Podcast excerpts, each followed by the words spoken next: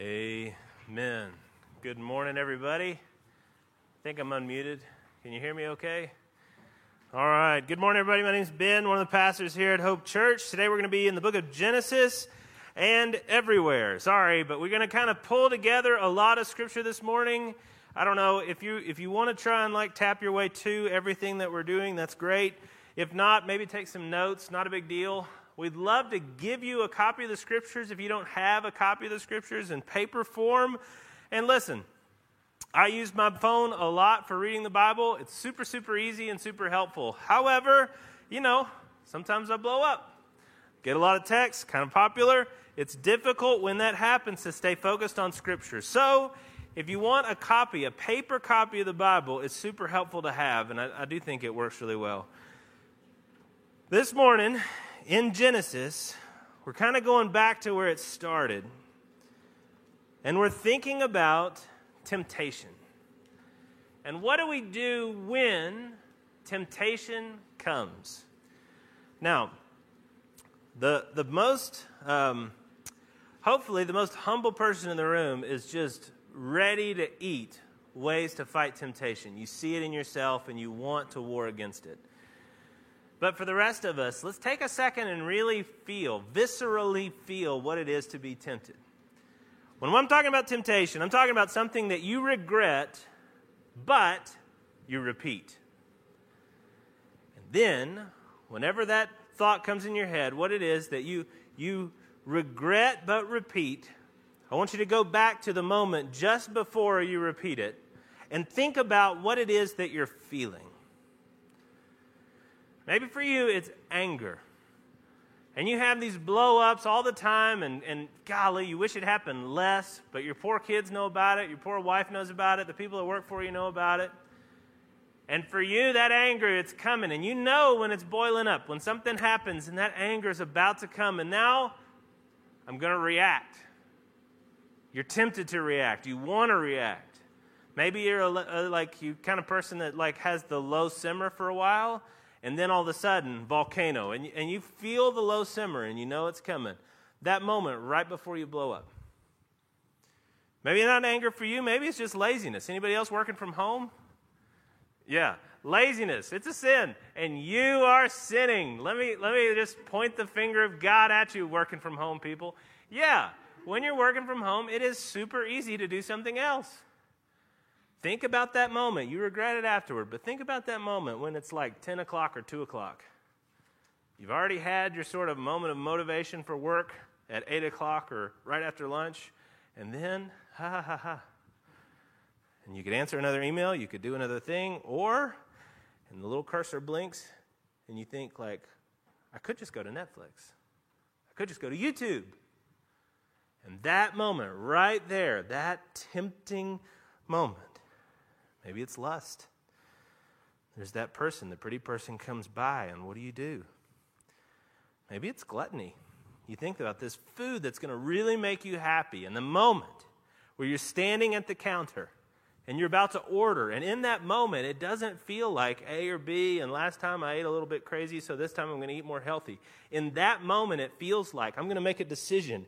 And this decision will end up with me either being really happy or starving.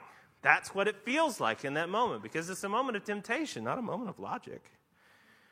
Think about what it is that you're tempted by, that you regret, but you repeat. And think about the moment of desire right before the decision. As a side note, the stuff that I'm referencing here as possible sins, these are not what I think Scripture would say are like the heavy hitting sins that if we could just fix, everybody would be okay. Honestly, I think Scripture has way more focus on our lovelessness and way more focus on our pride and way more focus on the way that we worship God than it does on anything about our anger or laziness, lust, gluttony, things that are attached to what it is to be a human. But today, we're not talking about sin more generally, we're talking about temptation. So I want to focus on things that you already recognize as temptation, that you already recognize as something to regret. And just part of this side note man, God Forgive us for hearts that don't even feel the heaviness of sins we commit every day that God hates and we don't even notice. Temptation comes when we fight, and that desire gets bigger and stronger. We do regret, so we fight. But that desire before that decision just grows and balloons and entices and draws. How do you resist that temptation? Now, again, to see it, to understand it, I want us to go to where it all started, where this moment, the first temptation actually takes place. This awful tension starts in Scripture. And then I want us to see, we're going to slowly kind of break it down, and I want us to see how the uniquely Christian approach to fighting temptation is often unused by Christians and disregarded by non Christians. But if we will see it, we'll put it into play man, I believe it's going to really change us significantly. In the first place, we get this Genesis book. The Genesis book is the first book in the Bible, and it tells us about creation. In the beginning, God created the heavens and the earth. That's how it starts. And in chapter one, we get this creation story. By chapter two, we're getting it again in a different way, a little bit more exposed, a little more full. And God gives the one command the one prohibition, he's given another command about what we're supposed to go and do, but he's given us one prohibition, one thing not to do. And he says in chapter 2, verse 16 and 17, the Lord God commanded them, saying, You should can eat of every tree of the garden, but of the tree of the knowledge of good and evil you shall not eat, for in the day you eat of it, you will surely die. So, to this point, if you're just reading through Genesis 1 and 2, you're seeing all of this incredible, miraculous, beautiful creation that God is just handing. He's just giving over. And it's filled with delight and pleasure and beauty. He puts Adam in this curated garden, this place where he has built not only things, not only matter put with time and gravity and air. No, no, no, not just all that, but he's cultivated even this place within creation, this garden. That word kind of insinuates that it's not just a backyard, it's actually been planned, it's actually been put together. And this beautiful place is filled with all this fruit, all this delight. But there is the one tree. Now, don't eat of that tree, or you'll surely die. The stage is now set for chapter 3. In chapter 3, after you have God creating, after he gives us one prohibition, after Adam is given Eve, and then he sings for the beauty of his wife, we get chapter 3, verse 1, and it says, Now, the serpent was more crafty than any other beast of the field that the Lord God had made. And he said to the woman, Did God actually say, You shall not eat of any tree in the garden? And the woman said to the serpent, We may eat of the fruit of the trees in the garden. But God said, You shall not eat of the fruit of the tree that is in the midst of the garden, neither shall you touch it, lest you die. But the serpent said to the woman, You will not surely die. For God knows that when you eat of it, your eyes will be opened, and you will be like God, knowing good and evil. So when the woman saw that the tree was good for food, and that it was a delight to the eyes, and that the tree was to be desired to make one wise, she took of its fruit and ate. And she also gave some to her husband who was with her, and he ate. And the eyes of both of them were opened, and they knew that they were naked. So they sewed together fig leaves and made themselves loincloths. Okay, just like that, we get the fall of humanity. You have God's initial creation, these, these people, Adam and Eve, made in his image. And just like that, they fall. Tempted, and they fall. So, what I want to do is, I want to go into this kind of slow motion and look at each of the steps as they're happening. Because the Bible gives us a ton of commentary back, not just on this moment, but on the things that are taking place on this moment. I want to see, as well as we can, through the scope of all of Scripture, exactly what's happening. And to do that, I want to kind of pull it into pieces. We're going to kind of go into the slow mo. I don't know if you've ever seen like phantom camera stuff that they do with slow motion, where all of a sudden this thing that you thought you understood, they show it to you in slow motion, and then you actually see what's taking place. I want us to slow mo what's going on. First, God gives a law. He, as God, is allowed to speak what will and will not, should and should not be. And he says in this law, only prohibition, you can't eat of that one tree. The Bible talks about the law like a mirror. In James, James was the brother of Jesus, half brother of Jesus, and he, as he's preaching and, and gives us this book of James, he gives us this teaching that says that the law of God, the perfect law of God, is like a mirror. And when you look into it, you're seeing things as they should be. And so if you see yourself compared to what should be, you're noticing what parts of yourself are out of whack. You know, put together person, you look to yourself in the mirror and you notice that, uh oh, overnight, you know, something came. There's something to be worked on. The mirror shows you what is. You can argue against it, but it does show you what is. God gave us this law in order to see, to see in ourselves when things are twisting, when things are changing, when they're not how they should be, because the law tells us how things should be. And though they have the law, you get the beginning of chapter 3 with this serpent that comes in and begins to twist the law. He starts by asking questions. He starts by giving the woman permission to think about disobeying the law. We don't really know what the woman's mindset was going into this conversation. If it never had occurred to her to disobey, if she really did want the fruit but had decided not to.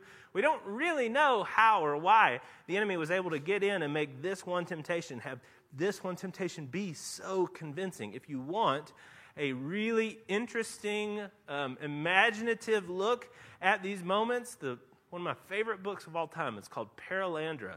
I can spell it for you afterward, by a guy named C.S. Lewis.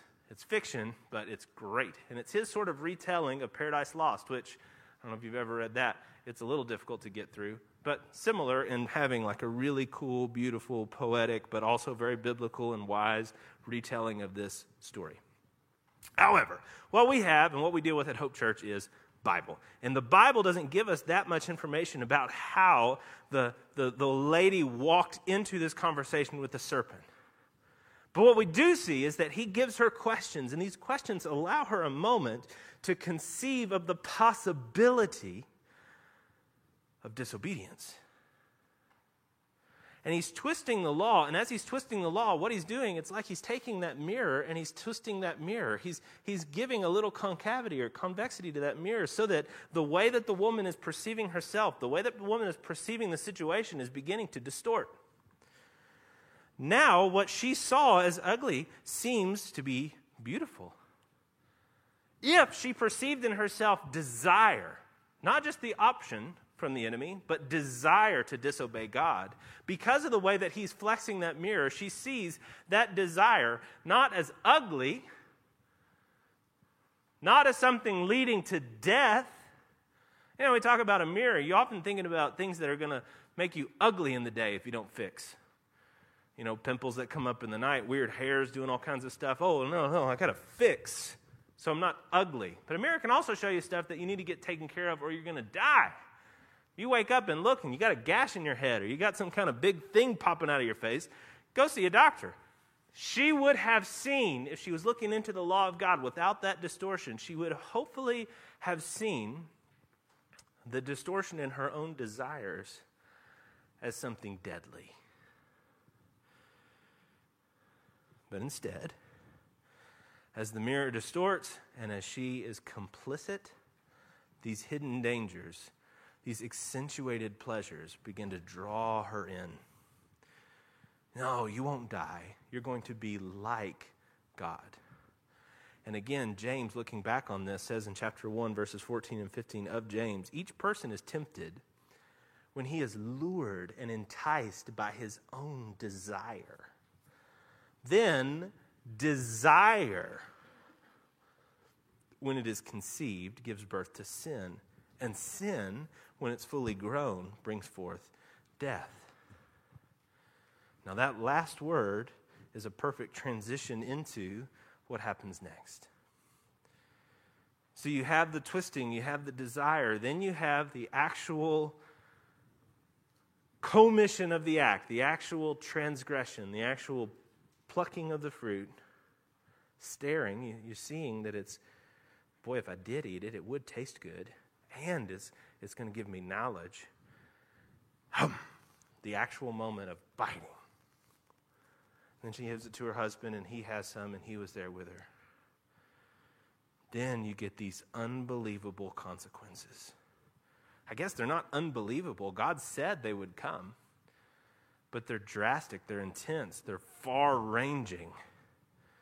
What she did in that moment was trade paradise for prison. That same guy, C.S. Lewis, and I'll quote from him again in just a second, but he talked about how for a lot of people, they look at the world like a hotel and they're disappointed. You know, you think you would get better service from a place like this. You think you would get better pleasure, better access, better fun, more, more dependability out of a place like this if you look at your life in this world as a hotel. But the scripture does not tell us to see things that way. It tells us to see them instead more like a prison. A place where somebody who's just is looking over people who are unjust. And all kinds of awful stuff can happen in prison. She traded that garden for a prison. She traded that place of joy with God and took the natural consequence of saying, effectively, with her eating of the fruit, saying that she doesn't want to be God's servant, but she wants to be like God. Huh. Mere Christianity is a very famous book by that C.S. Lewis guy, and he says, What Satan put in the hands of our remote ancestors was the idea that they could be like gods, could set themselves up on their own as if they had created themselves, be their own masters. Invent. Now, when he says that, I mean, I hope that you're hearing the same thing we've been talking about with Babel and the same thing we've been talking about with Lamech that they could be their own masters. They could invent some sort of happiness for themselves outside of God, apart from God. And out of that hopeless attempt has come nearly all that we call human history money, poverty, ambition, war, prostitution, classes, empires, slavery. The long, terrible story of man trying to find something other than God which will make him happy. And all of that doesn't even talk about death. Because, of course, if you unplug, if you pull out of the source of life, what do you have left? When God makes us as image bearers, He doesn't make us self existent. He makes us to be creation dependent upon a creator, grounded in a creator. We are much more like a pipe a pipe allows life giving water to pass through it. If the pipe determines that it is so grand with all this life that's passing through it that it's going to instead just plug into itself, what happens? No more water. Things become dry, they become arid, they become dead. Man, I, I used to think they were kind of cool looking, but a little stupid. They have little kid toys that are fiber optics that you, it's a handle and you flip the little switch and the little hairs coming out of it, the little, I don't know if you've seen them, it's just a bunch of little clear things. You could get them in like a bowling alley if you got enough points at the arcade. But they, there's these things, the little strings coming out that are fiber optics. And if you turn them on, the strings don't change color, but the ends of the strings do. They become vibrant like, you know, purples and greens and whatever. Well, that is not that cool of a toy, but fiber optics are very cool as a thing.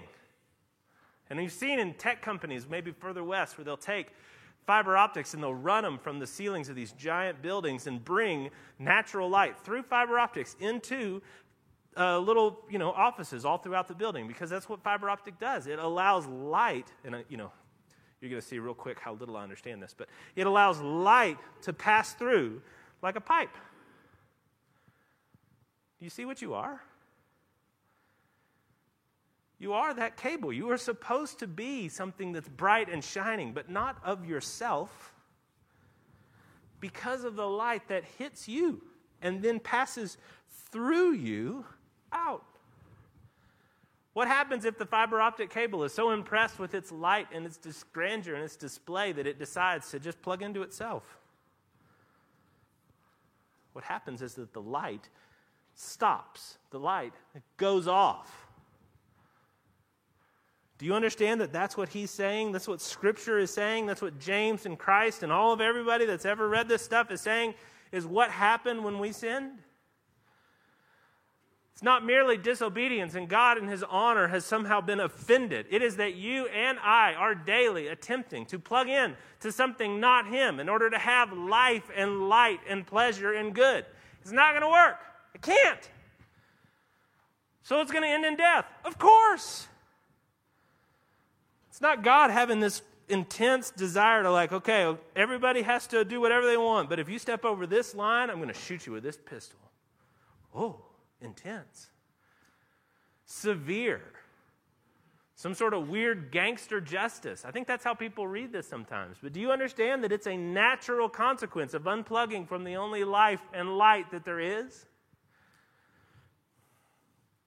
And that's what the enemy is always tempting you to do. So we have to do it differently. We have to find a different way. What do we do? Again, you go into the New Testament, you see some severe stuff.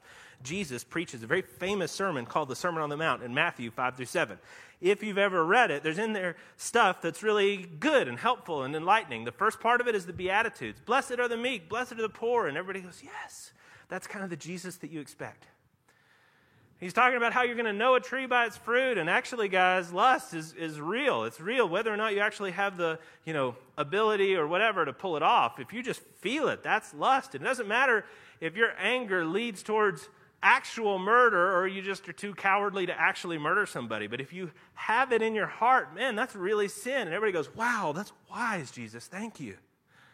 You get to the end, and he's talking about how he's a rock. And if you build your life on this rock, we, you, we've talked all about this, and, and uh, I'm going to kind of bore our, our people, but, but what you do when you do that is you give yourself an identity that actually has stability to it. If you build anything else as who you are and where you're going to get your happiness, you're going to find that your house crashes. And that's a lot like what we're talking about now. It's like, oh my goodness. The depth, the perception, the clarity where he's able to present these ideas to us. Wow. Sermon on the Mount.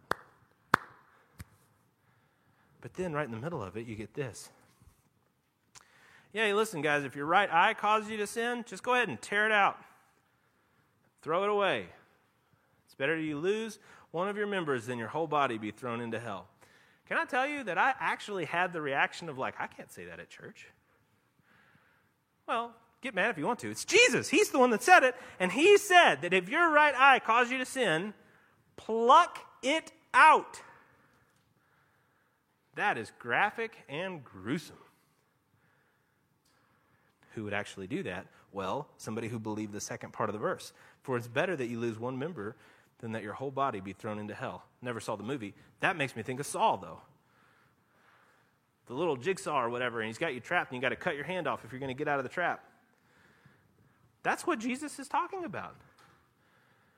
Graphic, intense. But here's why I want to apply it.